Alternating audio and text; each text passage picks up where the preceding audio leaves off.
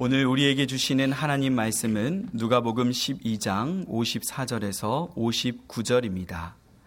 또 무리에게 이르시되 너희가 구름이 서쪽에서 이는 것을 보면 곧 말하기를 소나기가 오리라 하나니 과연 그러하고 남풍이 부는 것을 보면 말하기를 심히 더우리라 하나니 과연 그러하니라 외식하는 자여 너희가 천지의 기상은 분간할 줄 알면서 어찌 이 시대는 분간하지 못하느냐 또 어찌하여 옳은 것을 스스로 판단하지 아니하느냐? 내가 너를 고발하는 자와 함께 법관에게 갈 때에 길에서 화해하기를 힘쓰라. 그가 너를 재판장에게 끌어가고 재판장이 너를 옥졸에게 넘겨주어 옥졸이 옥에 가둘까 염려하라. 내게 이르노니 한 푼이라도 남김이 없이 갚지 아니하고서는 결코 거기서 나오지 못하리라 하시니라. 아멘. 희곡, 햄릿, 오셀로, 리어왕, 맥베스를 섹스피어의 4대 비극이라고 합니다. 이 중에서 가장 비극적인 작품은 리어왕입니다.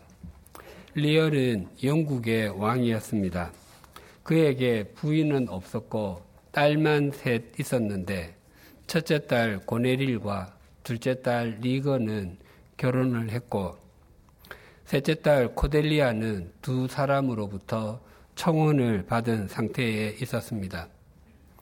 리언은 80세가 넘은 고령이었기 때문에 자신의 왕국을 딸들과 사위들에게 물려주고 여생을 편히 쉬고 싶었습니다.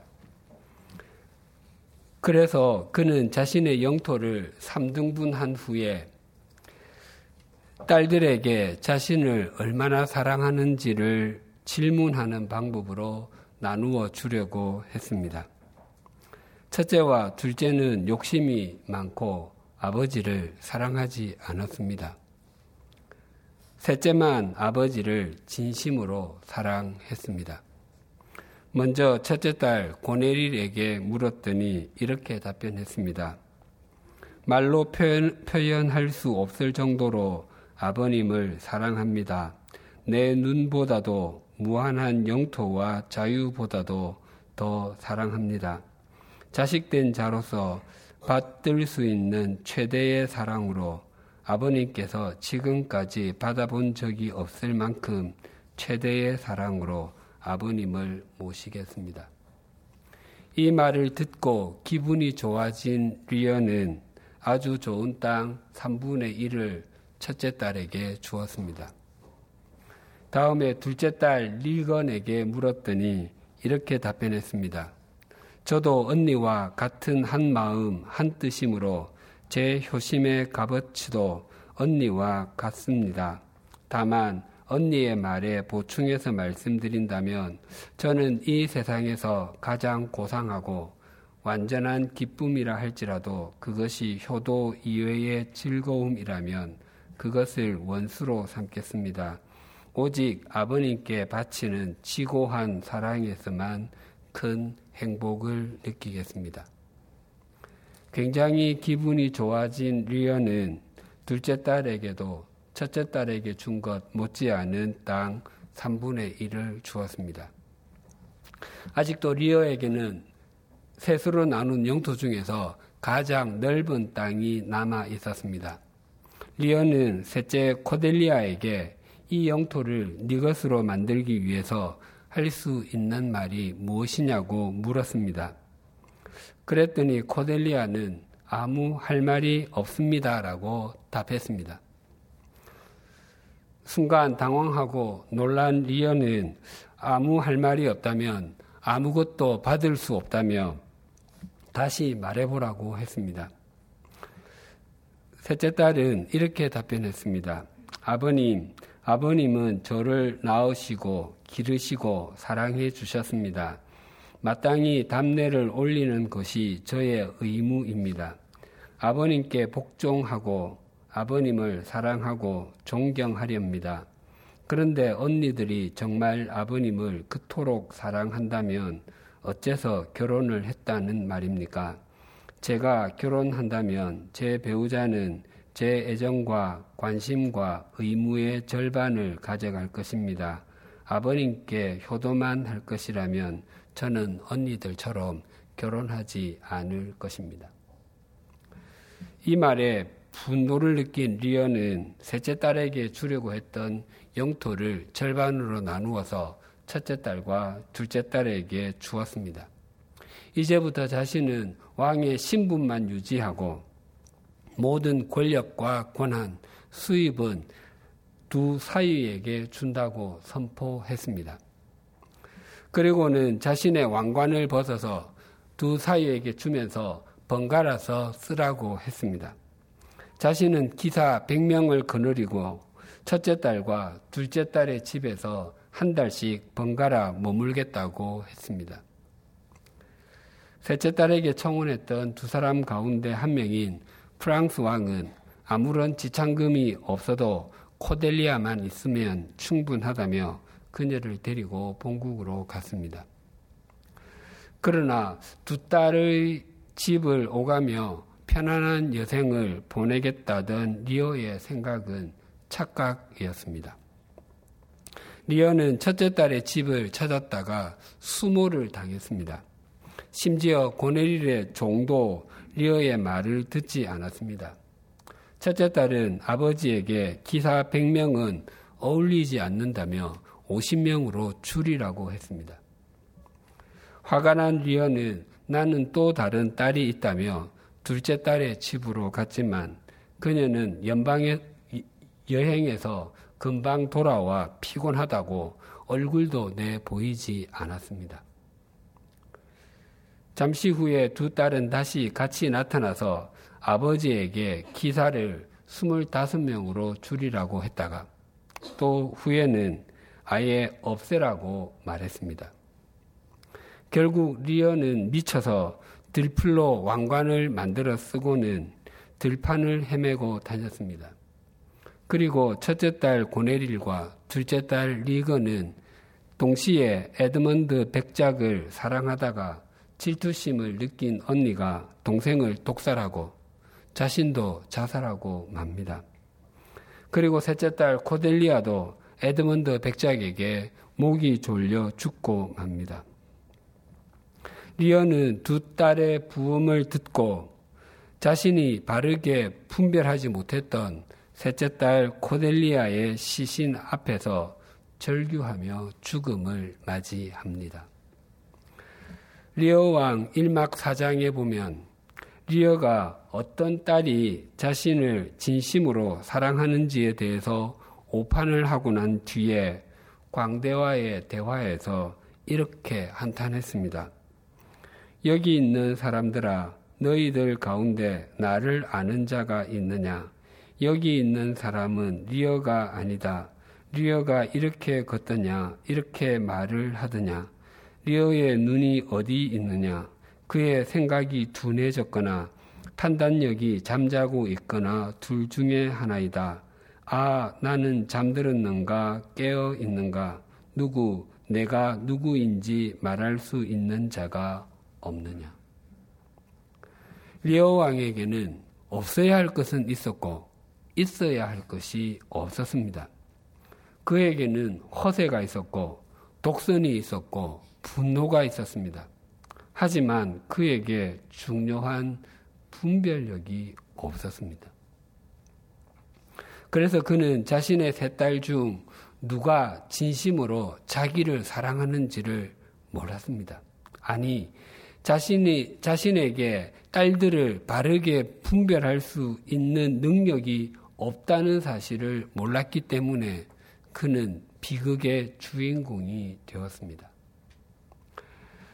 예수님께서는 오늘 말씀을 통해서 바른 분별력이 몹시도 중요함에 대해서 말씀하셨습니다. 54절, 55절이 이렇게 증가합니다. 또 무리에게 이르시되 너희가 구름이 서쪽에서 이는 것을 보면 곧 말하기를 소나기가 오리라 하나니 과연 그러하고 남풍이 부는 것을 보면 말하기를 심히 더우리라 하나니 과연 그러하니라. 우리나라는 지형적인 영향으로 인해서 주로 7월에서 9월 사이에 태풍이 몰려서 옵니다. 또 6월 중하순부터 7월 중하순까지 사이에 장마가 집니다. 장마철이 되면 가장 긴장하는 곳 중에 하나가 기상청일 것입니다.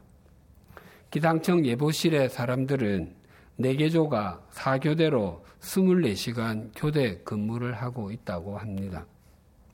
우리나라는 산이 그렇게 높지는 않지만 복잡한 산맥 지형 탓에 국지적인 현상이 많다고 합니다. 그리고 위도상 중위국에 해당하는 지역은 기상 변화가 심하다고 합니다. 기상 예보 적중률이 90%가 훨씬 넘지만 사람들은 왜 100%를 못 맞추느냐고 민원도 적지 않다고 합니다. 그래서 기상청 직원 체육대 하는 날이면 어김없이 비가 온다는 우스갯소리가 있는데 실제로 비가 온 적은 한 번도 없었다고 합니다. 약 20년 전에 기상청에서 기념품으로 우산을 제작했는데 그 우산에 이런 글이 써여 있었습니다. 날씨 마치기가 너무 힘듭니다. 지금은 과학의 발달로 강수량, 강수 지역, 비가 시작되고 끝나는 시각은 슈퍼 컴퓨터가 그 안에 입력된 자료를 분석하여 알려줍니다. 또 스마트폰에 있는 일기 앱을 통해서 실시간으로 날씨를 확인할 수 있습니다. 그래서 현대인들은 하늘을 봐도 고대인들처럼 일기를 볼 줄 모릅니다.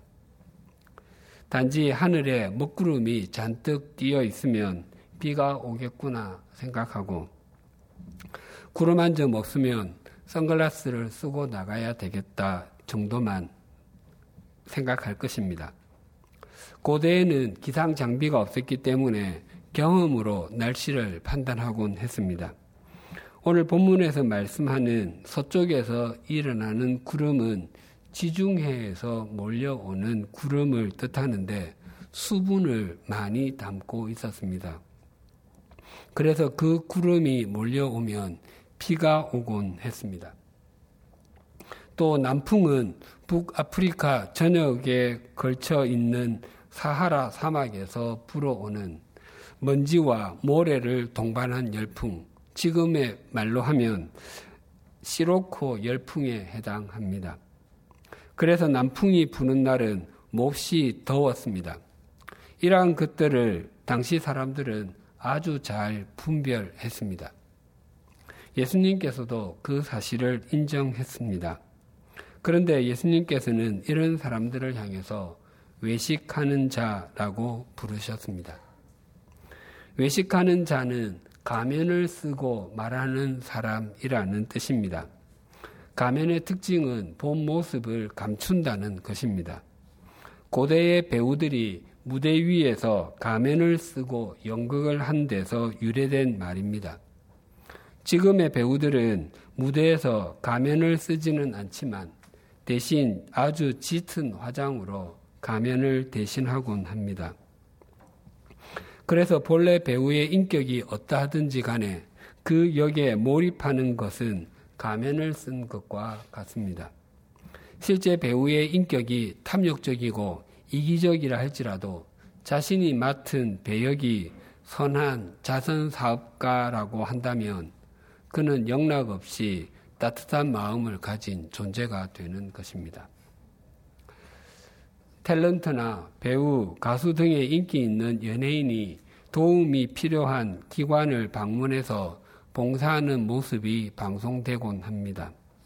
그런 촬영을 할 때에 짧은 봉사일지라도 마음을 다해서 진지하게 임하는 사람도 있지만 순전히 인기 관용으로 하는 사람도 있습니다. 카메라가 비추고 있으면 그들의 손도 잡아주고 때로는 눈물도 흘리곤 하지만 카메라가 떠나는 순간에 마치 벌레 씹은 듯한 표정을 짓고 만지지 못할 것 을 만진 것처럼 뒤돌아서는 사람도 있습니다. 그것이 위선을 행하는 것이고 가면을 쓰고 연기한 것입니다. 예수님께서는 사람들을 향해서 왜, 왜 외식하는 자라고 불렀는지 그 이유를 56절이 이렇게 증가합니다.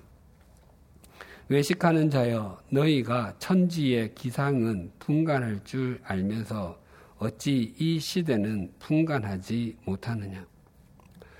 예수님께서 이 말씀을 뜬금없이 하신 것이 아닙니다. 11장에서부터 긴 논쟁이 있었습니다.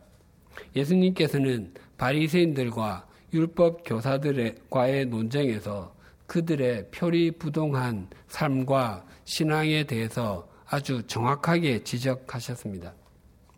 또 한 사람이 형과의 유산 분쟁을 해결해 달라고 왔을 때 어리석은 부자의 비유를 통해서 이 땅에서 무엇을 준비하며 살아야 하는지에 대해서도 말씀하셨습니다. 뿐만 아니라 하나님께서는 참새를 살 때 덤으로 받은 참새도 기억하시고 내일 아궁이에 던져져 불쏘시개로 사라질 들풀도 기억하시며 사람의 머리카락에 빠지고 남도 알고 계시는 분이시라고 말씀하셨습니다. 그 무엇보다도 하나님은 사람을 사랑하시며 책임져 주시는 분이시라고 말씀하셨습니다. 사람들은 예수님의 말씀을 수용해야 한다는 것을 모르지 않았습니다. 그럼에도 그들은 그렇게 하지 않았습니다. 예수님께서는 말씀을 들은 대로 살아야 한다는 것을 알지만 그렇게 살지 않는 사람들을 향해서 안타까운 마음으로 외식하는 자라고 부르셨습니다. 또 예수님께서는 바른 분별력이 없는 삶, 하나님의 뜻과 다른 삶을 살게 될 때에 어떤 결과를 초래하게 될 것인지를 법정 이야기를 통해서 종말의 상황을 말씀하셨습니다. 57절에서 59절이 이렇게 증가합니다. 또 어찌하여 옳은 것을 스스로 판단하지 아니하느냐? 네가 너를 고발하는 자와 함께 법관에게 갈 때에 길에서 화해하기를 힘쓰라. 그가 너를 재판장에게 끌고 가, 가고 재판장이 너를 옥졸에게 넘겨주어 옥졸이 옥에 가둘까 염려하라. 내게 이르노니 한 푼이라도 남김이 없이 갚지 아니하고서는 결코 거기서 나오지 못하리라 하시니라. 예수님께서는 이 말씀을 듣는 사람들에게 어찌하여 옳은 것을 스스로 판단하지 못하느냐고 책망하지 아니하시고 어찌하여 옳은 것을 스스로 판단하지 아니하느냐라고 책망하셨습니다. 사람들이 세상에서 무엇이 중요한지를 스스로 분별하려고 하지 않고 그저 바리새인들이나 율법 교사들이 알려주는 것에만 의존해서 살아가려고 하는 태도를 태도가 바르지 않다고 지적하시는 것입니다. 그리스도인인 우리가 주일 예배만 드리는 것으로는 부족한 이유가 여기에 있습니다. 우리는 하나님의 뜻을 분별하는 삶을 살기 위해서는 우리 스스로가 하나님, 하나님의 말씀에 신면해야 합니다. 우리는 우리 스스로 하나님의 말씀을 펼쳐야 합니다. 우리가 하나님의 말씀을 직면하기 위해서 새벽 기도회나 수요 성경 공부에 도움을 받을 수도 있습니다. 하나님의 말씀을 직면하면 직면할수록 바른 분별력은 더 넓어지고 더 깊어집니다. 또 재판장 앞에서 재판을 받아야 하는 일이 있을 때 판결 전에 서로 화해하는 것이 가장 바람직하다고 말씀하십니다. 또 돈을 갚아야 하는 일이 있다면 그 돈을 전부 갚는 것이 맞다라고 말씀하십니다.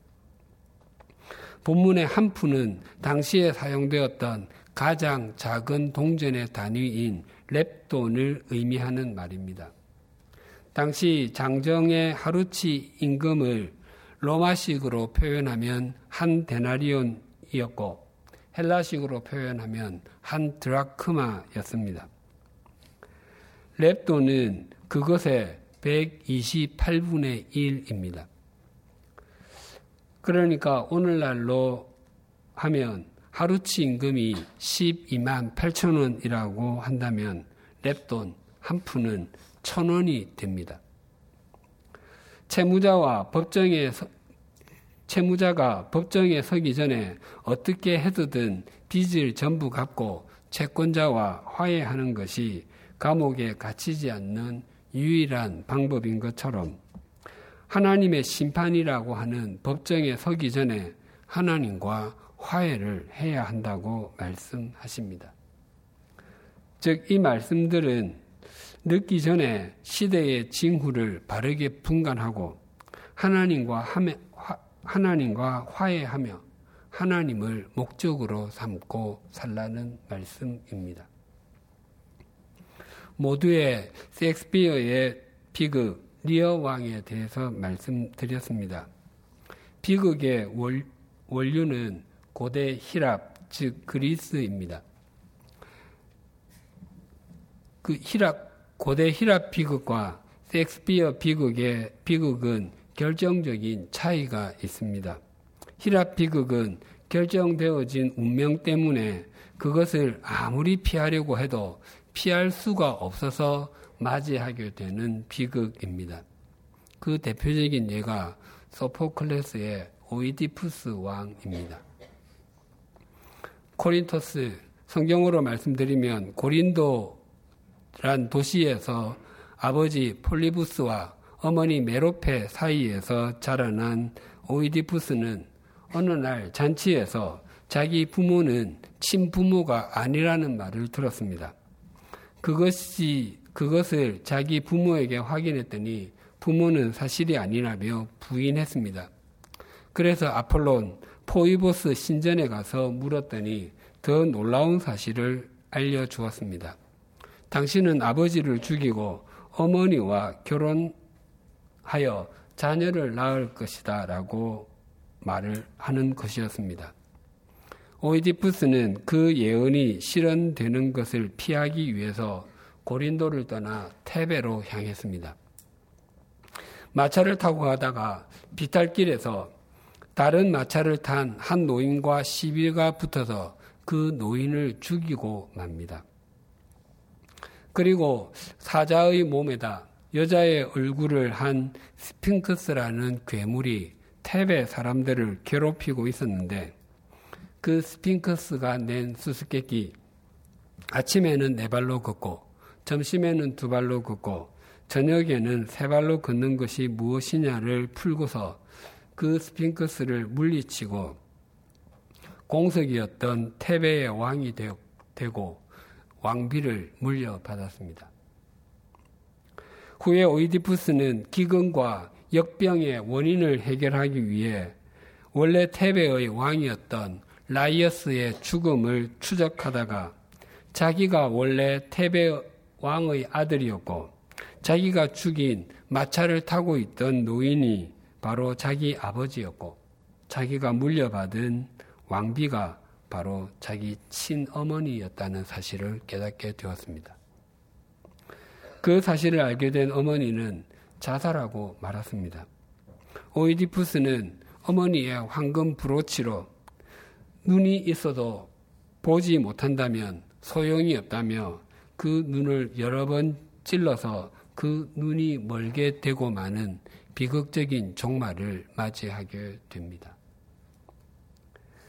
그런데 아이러니컬하게도 오이디푸스에게 자기 아버지를 죽인 사람이 오이디푸스 당신이라고 말해준 사람은 테이, 테이레시아스라고 하는 예언자였는데 그는 눈이 먼 사람이었습니다. 오이디푸스는 눈먼 예언자도 아는 자신의 운명을 피하기 위해서 그토록 발부동을 쳤지만 그것을 결국 피할 수 없다라는 것입니다. 그래서 오이디푸스 왕에 나오는 비극을 운명 비극이라고 합니다. 반면에 섹스피어의 비극은 주인공의 성격적인 결함에서 오는 비극이라 성격 비극이라고 부릅니다. 리어 왕은 자신에게 주어진 운명 때문에 비극의 길을 간 것이 아닙니다. 그에게 바른 분별력이 없었기 때문에 그는 그런 종말을 맞이하게 된 것이었습니다. 설교가 문학 강의도 아닌데 이렇게 길게 문학 작품을 말씀드리는 것은 많은 그리스도인들이 신앙생활을 오이디푸스 왕의 내용과 비슷한 것으로 생각하며 살아가기 때문입니다. 내가 아무리 발부둥 쳐봐야 아무 소용이 없어. 모든 것은 하나님 마음대로 하실 건데 뭐. 하나님의 뜻대로 모든 것이 이루어지니까 기도해봐야 소용없어. 이러한 말들을 합니다. 그러나 그것은 바른 신앙인의 태도가 아닙니다. 오히려 신앙생활은 리오 왕의 내용과 비슷합니다.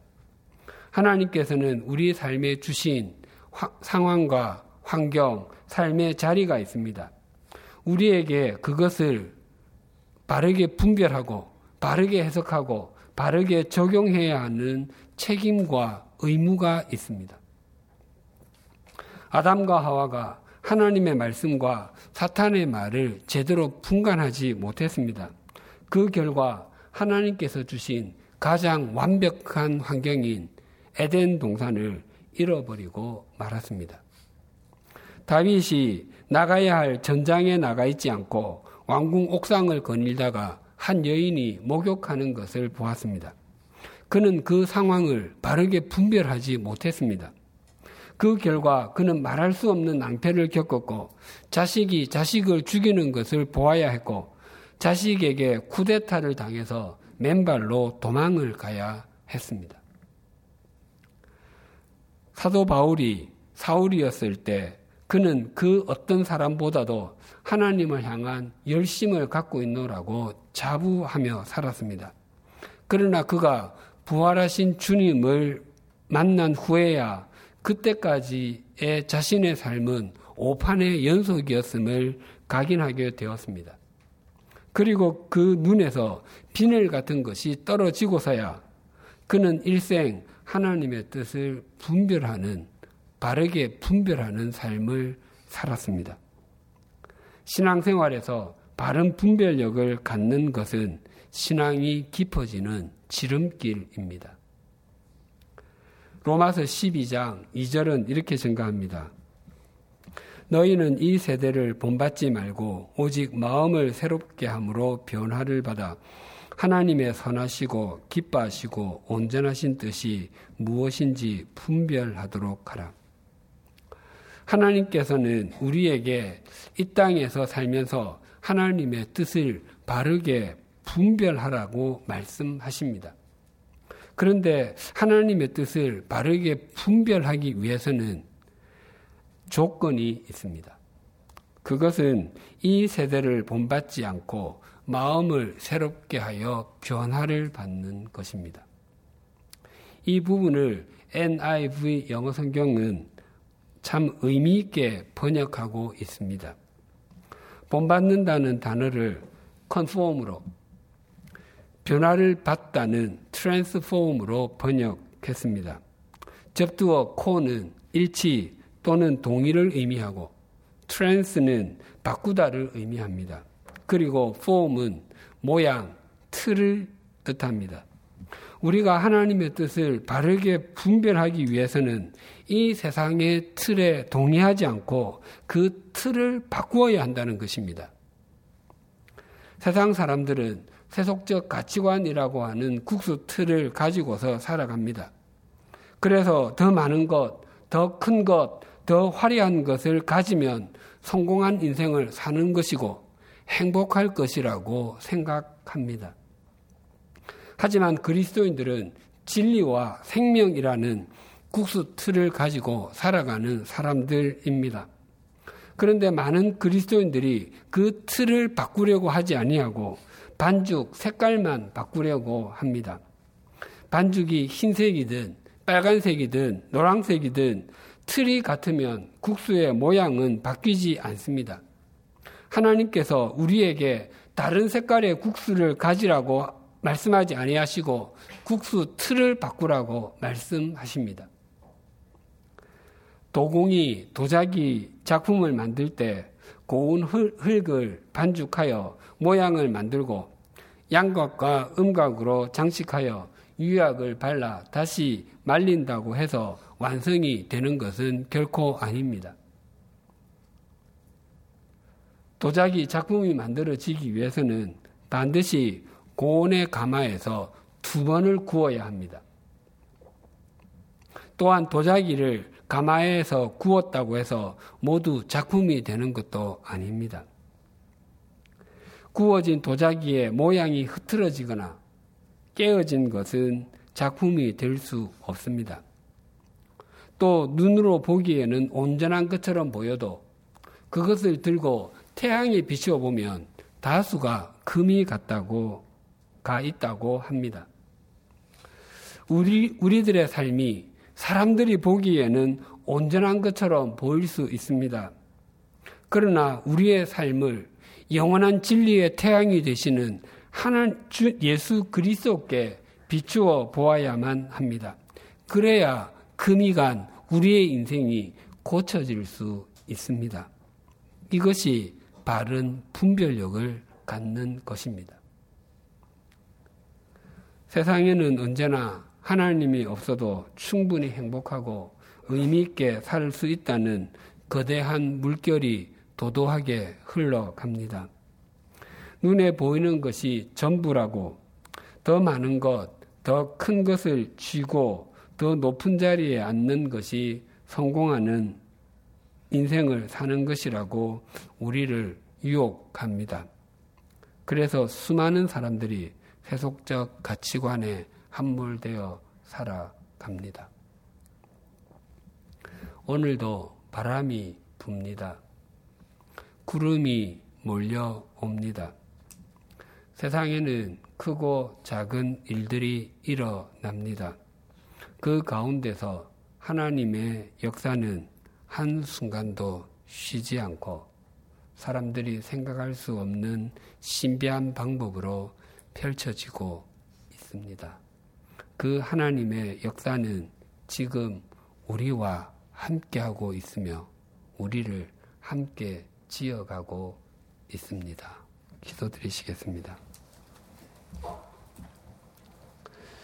하나님 아버지, 하나님께서 우리의 인생을 다 결정해 놓으셨기 때문에 우리가 할 수 있는 것은 아무것도 없고 우리는 그저 끌려가도록만 되어 있는 것이 아니라 우리가 우리의 삶의 자리에서 매 순간마다 하나님의 뜻을 분별해야 함을 일깨워 주시고 그 분별을 바르게 하는 것과 하지 못하는 것의 차이가 얼마나 큰지를 일깨워 주셔서 감사합니다. 우리 각자가 하나님의 뜻과 상관없이 무분별한 삶을 살거나 세속적 가치관을 따르는 것을 선택하다가 믿음과 삶이 무너지지 않게 하여 주시옵소서. 우리가 하나님의 뜻을 분별해야 할 때에 말씀으로 말씀하여 주시고 또 우리가 이해할 수 있는 방법으로 깨우쳐 주시옵소서. 바라옵기는 하나님의 뜻을 나의 이익을 위하여 아전 인수격으로 곡해하지 않게 하시고 단지 내 욕망과 이익을 성취하기 위해서 하나님의 말씀과 하나님의 뜻을 왜곡하지 않게 하여 주시옵소서. 무엇보다도 말씀을 품게 하시고 말씀 앞에 우리의 삶을 내어놓게 하여 주시옵소서. 그리하여 우리가 말씀을 지키는 것 같지만 영원하신 하나님의 말씀이 유한한 우리의 인생을 지키시는 것을 늘 목도하게 하여 주시옵소서.